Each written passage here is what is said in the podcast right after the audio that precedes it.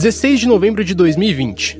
Estreia nesta segunda-feira o Pix, o novo sistema de pagamentos instantâneos brasileiro. O G1 fez uma extensa cobertura sobre ele, mas agora é hora de começar a usar. Meu nome é Rafael Martins e eu tô aqui com meu colega Luiz Guilherme Gerbelli. Nesse episódio do podcast, a gente vai explicar tudo o que você precisa saber para aproveitar o que o Pix te oferece. Vai daí, Luiz. Pois é, gente. Se você caiu de paraquedas e não sabe bem o que é Pix, a gente explica rapidinho. O Pix é um sistema de pagamentos que está disponível a partir de hoje em todos os grandes bancos, nas principais fintechs e em várias instituições financeiras. Por meio dele, é possível fazer transferências e pagar contas. Tudo isso de forma digital, 24 horas por dia, 7 dias por semana. No episódio 108 do podcast, a gente entra em mais detalhes de como vai funcionar o Pix. Ouve lá se você quiser mais detalhes. A ideia principal é aumentar a digitalização da forma de pagar e receber dinheiro no Brasil mas também é uma forma de facilitar a inclusão financeira, além de reduzir o uso de papel moeda, que ainda é o jeito mais comum de comprar no Brasil. Com o Pix, é só ter o aplicativo do seu banco instalado no celular e fazer a transferência por meio do QR Code ou de uma das chaves, que podem ser o e-mail, o número de celular ou o CPF cadastrado pela pessoa que vai receber. Mas o que isso muda a sua vida na prática? A gente perguntou ao Banco Central qual é a expectativa para o futuro com o Pix funcionando. Quem responde é o Breno Lobo, chefe da subunidade do Departamento de Competição e de Estrutura do Mercado Financeiro. O Brasil ainda é um país que usa muito dinheiro para as transações, né, dinheiro em espécie, que é o meio de pagamento com o maior custo social. Né? A gente tem diversos estudos empíricos aí no mundo, no próprio Banco Central, ah, que nos dão essa evidência do, do elevado custo social do dinheiro, né? a produção do dinheiro, o armazenamento do dinheiro. Então, o PIX vem para ajudar nesse processo de um maior balanceamento né, das transações em dinheiro espécie e transações eletrônicas. Né? Também no objetivo do Banco Central, acabar com o dinheiro de jeito nenhum. O dinheiro tem a sua função ah, e sempre vai existir. Agora, no Brasil é muito desbalanceado.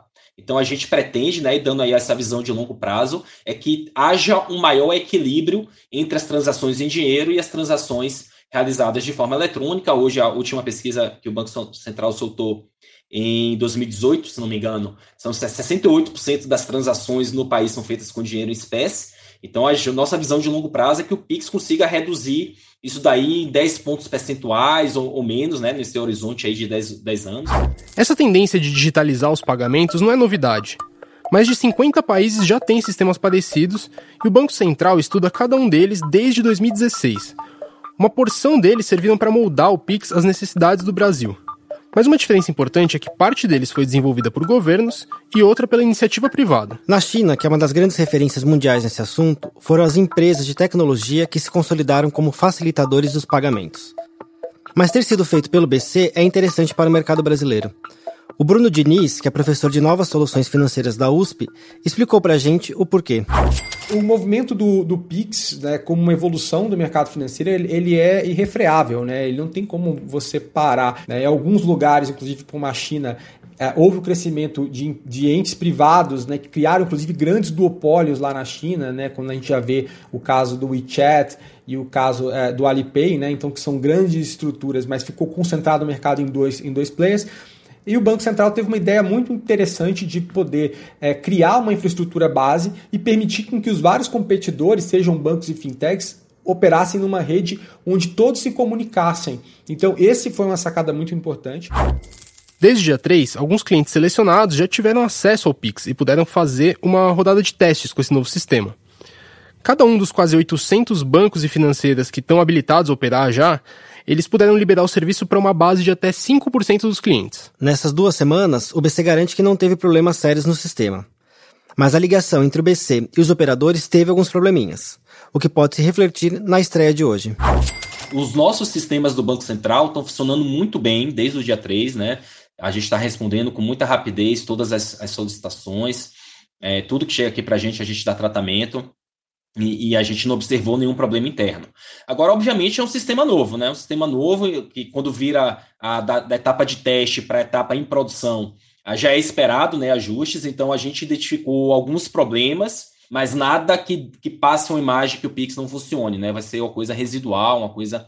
É, também até passar para quem está nos ouvindo, né? Se eventualmente tiver uma experiência que não for bem sucedida, é, tente de novo mais tarde, espera um dia para tentar novamente, que as coisas vão se ajeitando e vão se arrumando com, com o decorrer do tempo. Se você ainda está de fora por medo, valem alguns lembretes. Até agora, não há nenhum indicativo que as transações pelo Pix sejam seguras. O sistema do BC é robusto e o grau de rastreamento das operações é semelhante aos das DOCs e TEDs que a gente já conhece.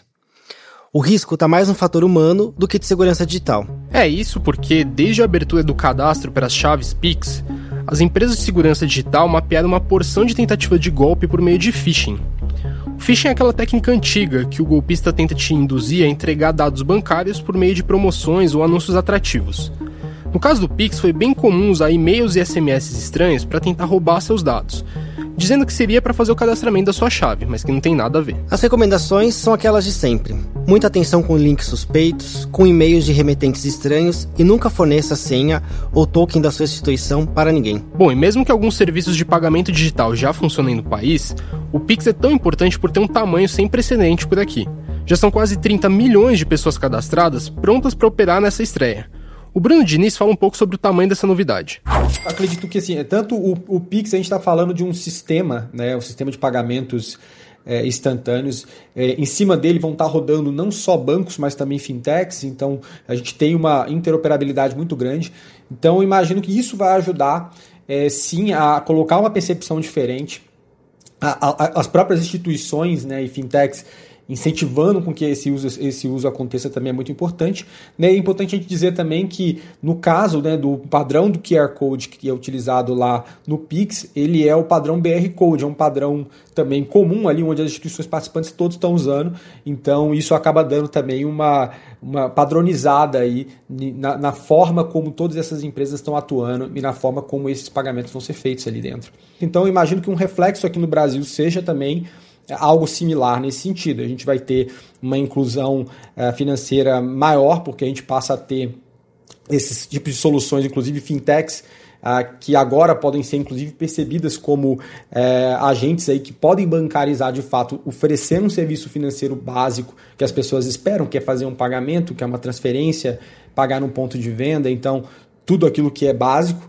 Uh, e eu imagino que também vai atrair uma seara de novos é, participantes para o mercado, que é bom para o cliente final, é, que acaba podendo desfrutar de mais alternativas aqui no mercado financeiro local. Bom, gente, por hoje é só. Lembre-se que toda segunda-feira tem episódio novo do podcast Educação Financeira. Ele está disponível no G1 e em todos os agregadores de áudio. Se você gostou desse episódio, segue a gente no seu tocador. Assim você é sempre avisado quando um novo episódio é publicado. E também para compartilhar com quem você quiser. Esse episódio foi feito pelo Rafael e por mim e editado pelo Thiago Kazuroski. Até o próximo programa. Tchau, gente. Até a próxima.